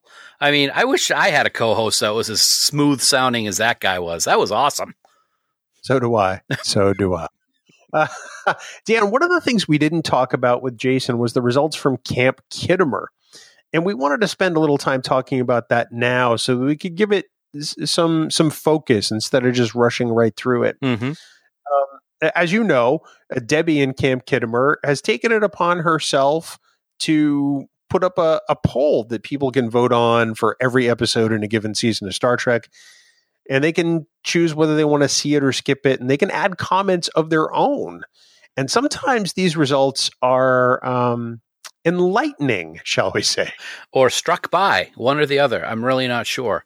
Um, I was I was very happy and and honored to see the turnout for season seven. The amount of people we had 39 people actually give their thoughts on the entire season uh, seven of TNG, which is great. I love seeing that that uh, camaraderie of people coming together at Camp Khitomer and, and doing things like this. So big thanks to her for for putting this out there. And yeah, there were some surprises in here that uh, uh wow. Yeah, we're going to talk about them. I think. We are. And I think the thing that interests me the most is that there were three episodes that were 100% see its. There were no skip its for these three episodes and they are in order parallels. Very good. Yeah, the Pegasus. Oh yeah, and the lower decks. Unbelievable that there were not four on this list. To be honest with you. Uh, yeah, so let's talk about that. Which uh, which episode are you referring to, my friend? Well, I think uh, it was very clear how much I love the finale of of TNG with all good things, and uh, I was shocked to see, even though it's only one skip it, there was actually one skip it for this finale uh, of one of the greatest uh, Star Trek series there is. Uh, you, of course, are speaking of all good things. And yeah, that really is surprising.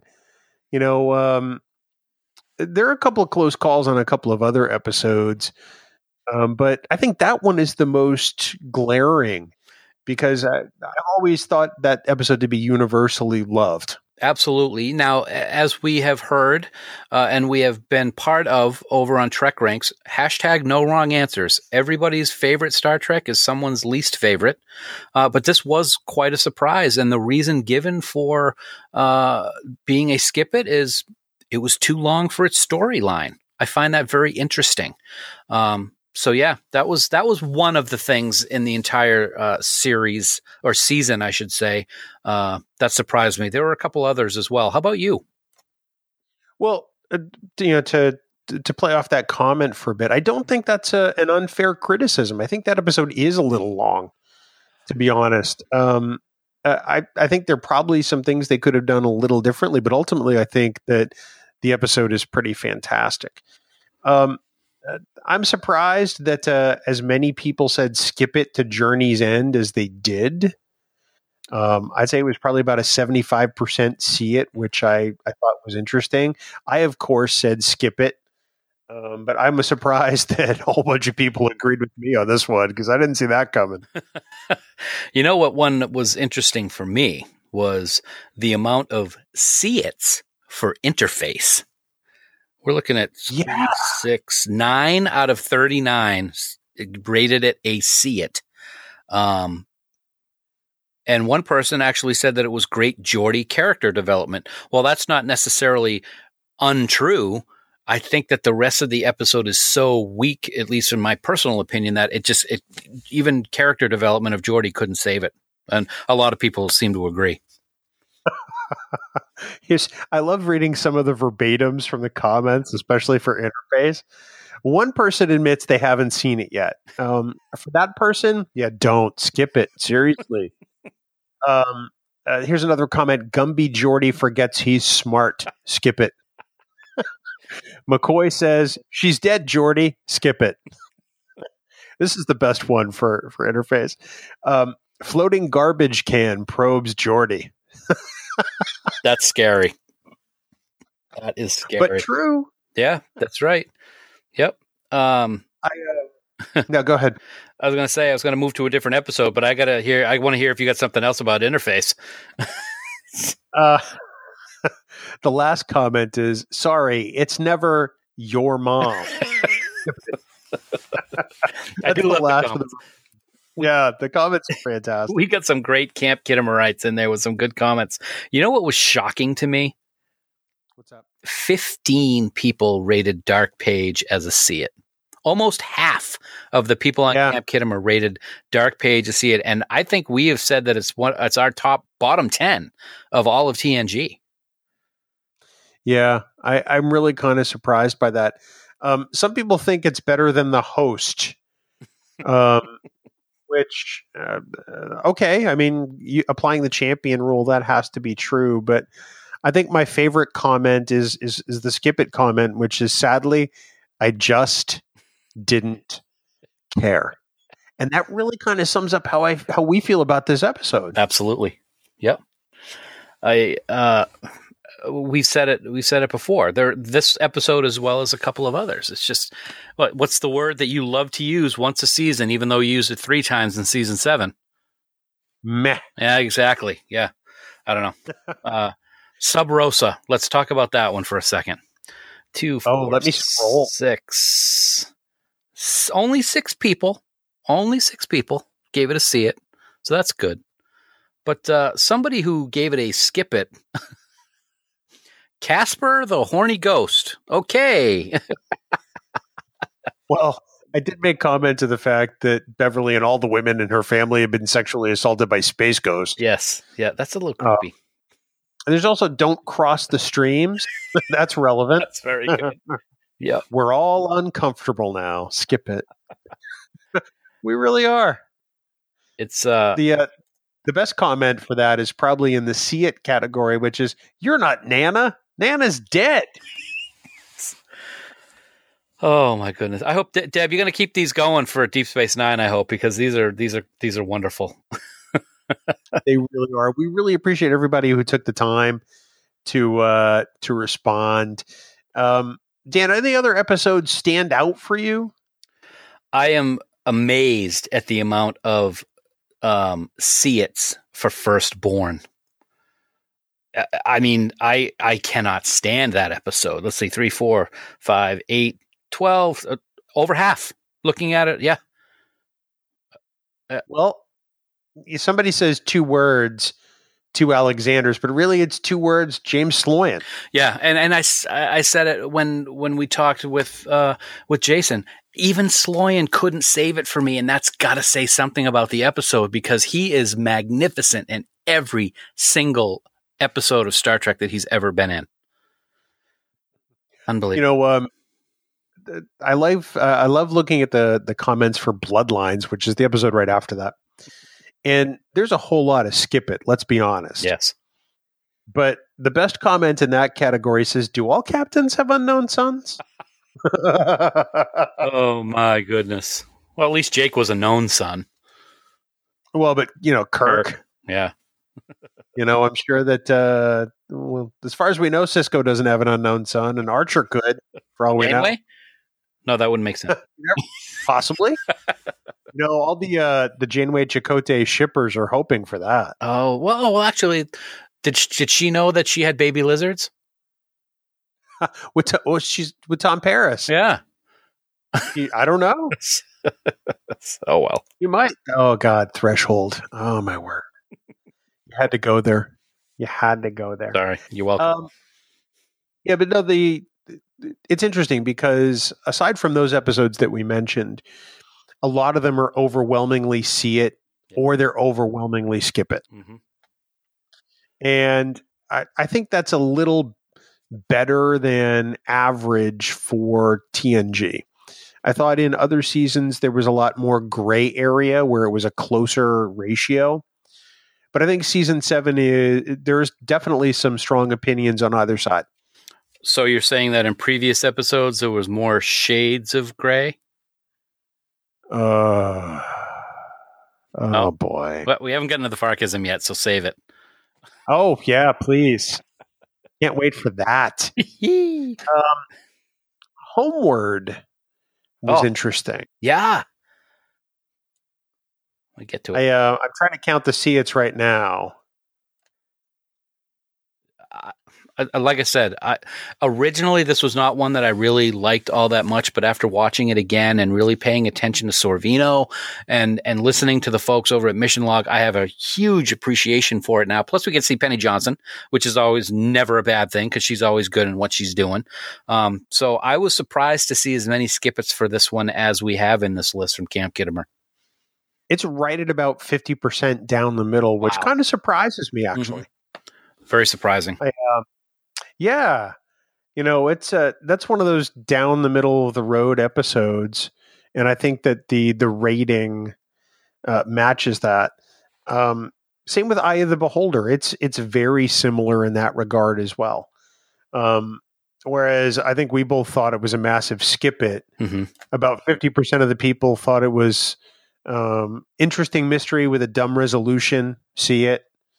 Um, you know, uh, but again, fifty percent just about right down the middle. One thing I'll say about Eye of the Beholder, which I did like, and I apologize, I don't have the name of the actor off the top of my head, but I usually can just off, just say his name. He's in Shawshank Redemption. He was in Star Trek Continues recently. He's the bad guy in this one. I liked I liked him. He was very creepy in this, um, but it just couldn't save it for me. The whole idea that half the episode just didn't even happen. It, uh, it's like really, yeah, okay. Who shot Jr. Like I said, I, I I keep repeating myself because it just it makes sense to say that. That was Mark Rolston, who also turned up in Star Trek Continues at one point. I said that. Yeah. Couldn't think of his name. Well, I know, I know. I can't think of your name half the time, so Who's this? Who are you? I know you.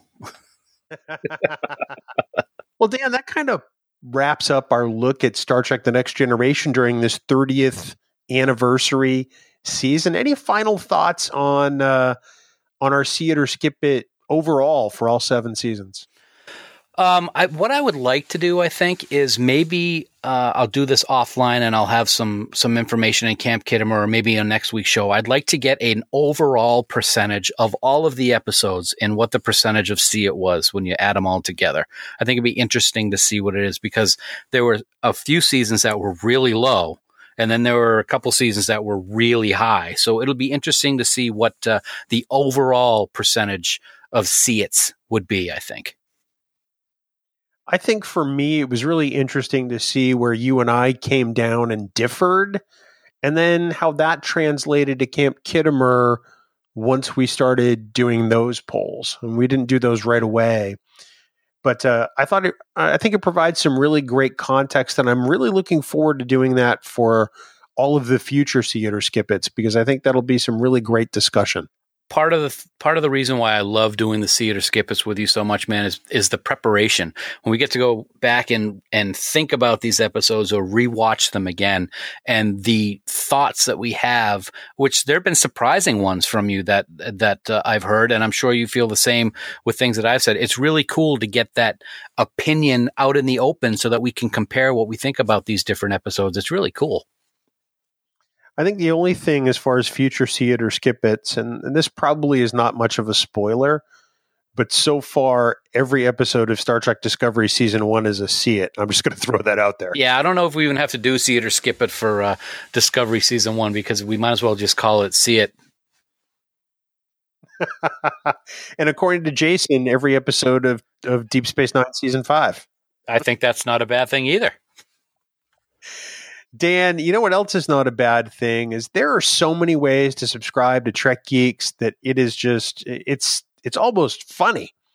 And recently we announced that this podcast is now available on the largest streaming service on the planet. That's right, Spotify now carries your independent Star Trek podcast. It's really simple. All you have to do is use the Spotify mobile app and search for Trek Geeks and you can instantly start streaming our podcast right there.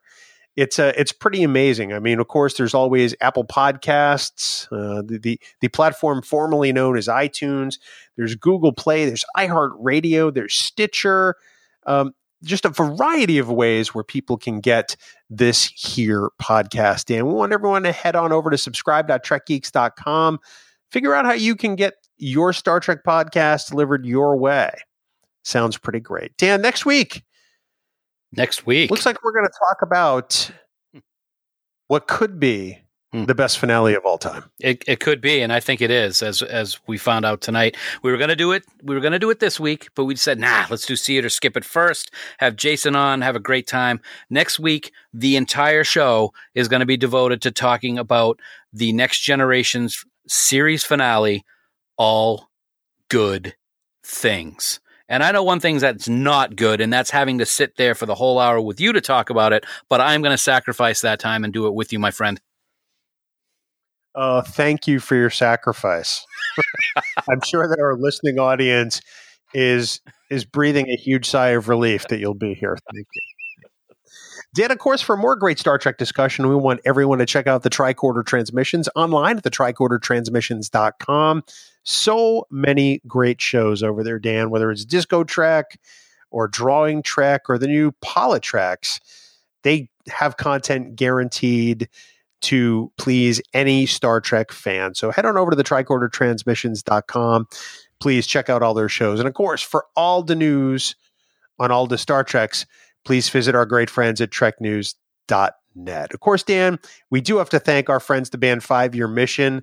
Without them, this podcast would not sound nearly as amazing. Mm. Uh, head on over to fiveyearmission.net, download all of their albums, really every single one. We know year four is almost here. Go out there, become a guest geek, you know, and uh, and help make year four happen. But definitely five year mission, show them some love it's always great to see all these great things about five year mission, all the all the great tweets and all the great posts on Facebook, and it makes the time go by all that much better. And speaking of time, Bill, I love time travel episodes, don't you? I I adore them. Yes, they're awesome. Well, I watched one the other day. It is a classic time travel episode, my friend. Archer and T'Pol joined our very good friends from Five Year Mission, and they traveled all the way back to 21st century Earth, to Detroit, of all places, so that they could stop a maniacal group of musicians from destroying the planet. Check it out, man. It is the Xindi Arc classic, Farkander Street. What, what is wrong with you? it, it's, it was a it's a, an important episode in the arc, man. It's I don't know what the problem is. What what's the matter? Yeah, yeah, yeah. That's what a great way to end this episode. Thanks for staying up for that. Uh, yeah, fiveyearmission.net. Please download all their albums and help them out with year four. We guarantee you're going to love it. For now, this has been episode 122 of the Trek Geeks podcast. We do hope you all live long and prosper. Oh, Bill. I should have done this a long time ago. So, five card stud, nothing wild, and coconut's the limit.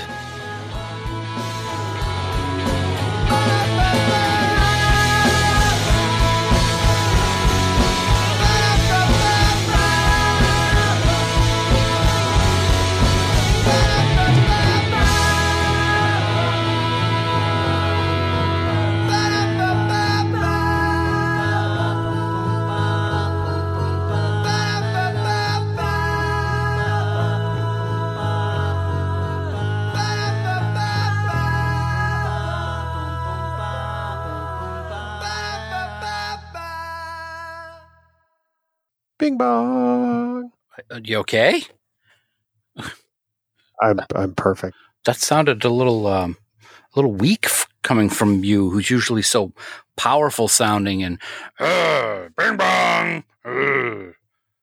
Uh, you've done this to me. no, no, you've done this to me. I'm beaten down. Finally, I'm a shell of a man. That's what a week of commuting with you has done. did you just say Michelle? What? No, I said I'm a shell. You're I'm- oh, deaf oh, I'm too.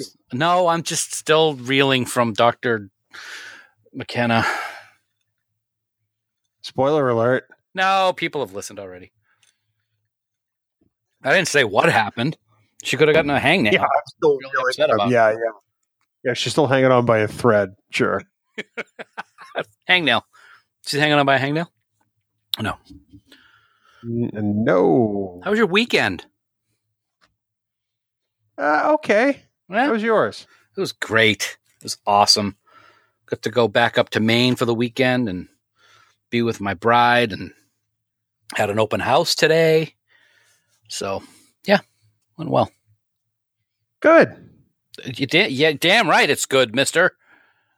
Don't you forget it. Wow, you're you're very angry. It's not angry. I got a big smile on my face, actually, Why? Because I'm recording with you tonight. Sorry. I couldn't say that with a straight face. yeah, no, I couldn't hear it with a straight face either. You're killing me. hey, you know what? Another Sunday, another another week in the NFL, and another Patriots victory. So why would I not be upset, or would be upset? Why would I be upset? It was the Bills, so I don't know that it counts. Doesn't matter. It's still a W. W. Tell you what, it's a W. Uh, it is. Uh, it is, but oh, don't do that, please. You're killing me. It, it's the Bills. yeah,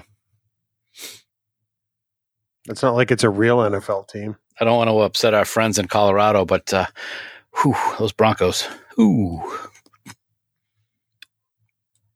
Yeah. I don't think there's really anything to upset. I don't think anybody in who's a, a Broncos fan lives under any delusion that their team was going to be any good once Peyton left. That's true. That's true. I understand. You know what's a funny stat? A funny stat about Tom Brady, TB12, our man. He is third all time for quarterback wins in Buffalo. The only two in front of him are the two longtime quarterbacks of the Buffalo Bills. Hmm. Then that's nothing. What if Jim Kelly? One, yeah, and the other one is uh, Ferguson, I think was his name.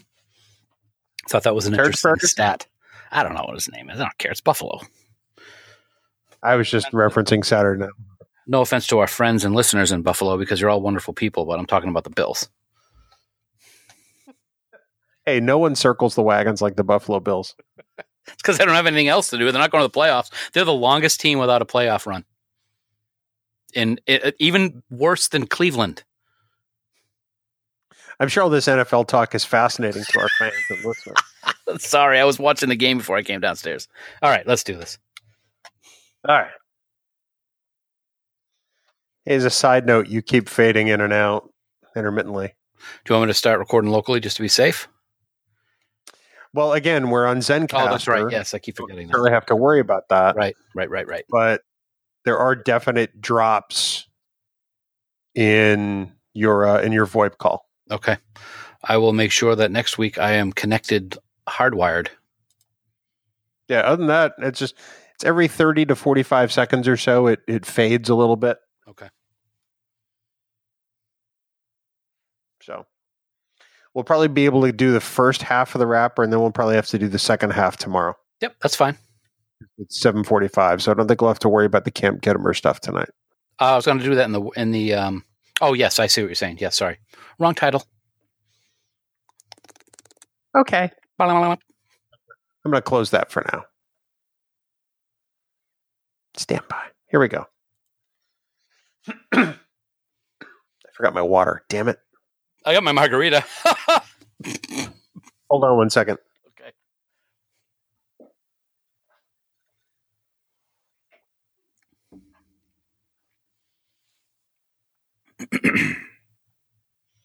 Bill's a big jerk. Bill's a big jerk. Jerk Bill. face jerk. Left it outside the door because I had to move a laundry basket, I see. and I never picked it back up. Well, that wasn't very bright. That's that's me in a nutshell. All right, here we go.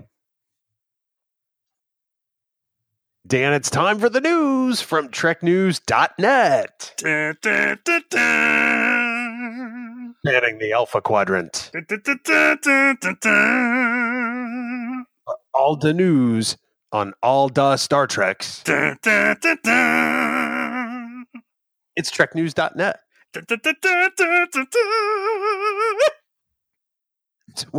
How did I get Louis Armstrong doing the ABC News World News Tonight theme? You never know who's going to drop by on Trek Geeks. It's good stuff. We've had Aaron Neville. We've had Louis Armstrong.